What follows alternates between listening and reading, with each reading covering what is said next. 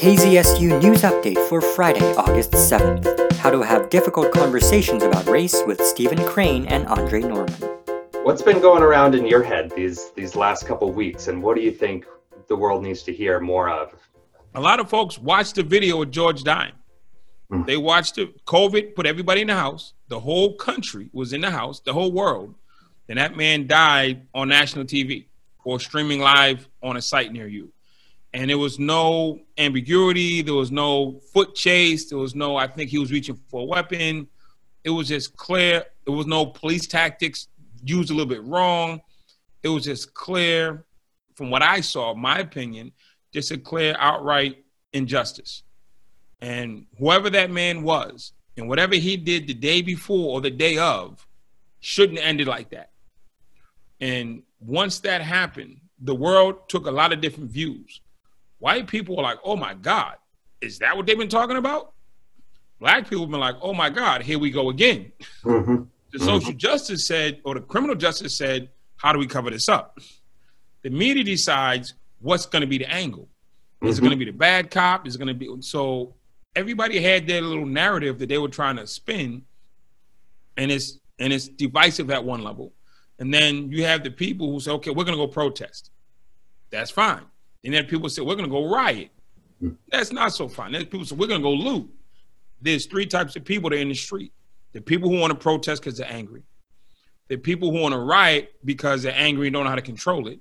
And the people who want to loot because that's just what they want to do. Yeah, and let's talk about that and how people react to that because a lot of what I see is, you know, if, if especially people who are not particularly sympathetic towards Black Lives Matter movement or racial justice issues, they want to lump three of those groups together in one. How do you sort of pull them apart? The people who are saying, well, they're all one person, evidently don't know black people because you're making three sets of black people one person. Mm. And it, the other thing is, they're not all black people out there protesting, rioting, and looting. But the baseline is you can't make three people one. That's where we start the problem. We just said one size fits all. Mm. It's not one size fits all. I'm black. I'm angry. I want to protest, but I don't want to loot. Mm-hmm. I'm saying you're white, you're angry or upset or disgruntled. You want to you want to protest, whatever that means to you, but you want to go riot and you don't want to go loot. Mm-hmm. So to say, well, everybody in the streets a looter. No, it's not the case. Everybody in the streets not a looter, and everybody doesn't support looting. I'm an entrepreneur. I support entrepreneurs. So when I anytime I see anybody's business damaged, mm-hmm. it doesn't sit well with me. Mm-hmm. Yeah. So the all or nothing is just a way of not having the conversation. So if you're one of the, I don't need you to agree with the protesters. I don't need you to agree with the looters. I don't need you to agree with the um the rioters, but don't make them all one person. And when you do, it's a way of dismissing the conversation and getting away with it. Let's forget about those three sets of people. Let's talk about what started this whole thing. Mm-hmm. Man on the sidewalk, handcuffed, held down by two or three officers, and, and he died. So let's not talk about what do you your agreement with the looters, your agreement with protests, your agreement with how they should protest. That's an entirely different discussion. We can have that later. Mm-hmm. This discussion initially should simply did you see the video? And what did you think of the video? That's it. But people not wanting to discuss the facts of the video that they saw because it's a hard video to watch. They want to talk about the things that are abstract or secondary. Let's mm-hmm. talk about that. They're throwing bricks in windows. Another discussion. Your headlines to end your week. After CARTA disabled its grade distribution feature during the spring, university administration is now thinking about making the change permanent.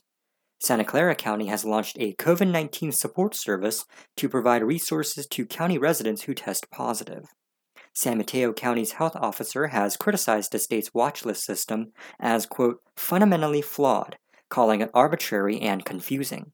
Civil rights attorney John Burris will file a federal civil rights lawsuit against the city of Vallejo following the shooting death of San Francisco resident Sean Monterrosa. State prison officials have declared that nearly 18,000 inmates may be released as a result of COVID 19. Mild to warm today under mostly sunny skies with temperatures in the 60s to upper 80s, another few degrees warmer for your weekend.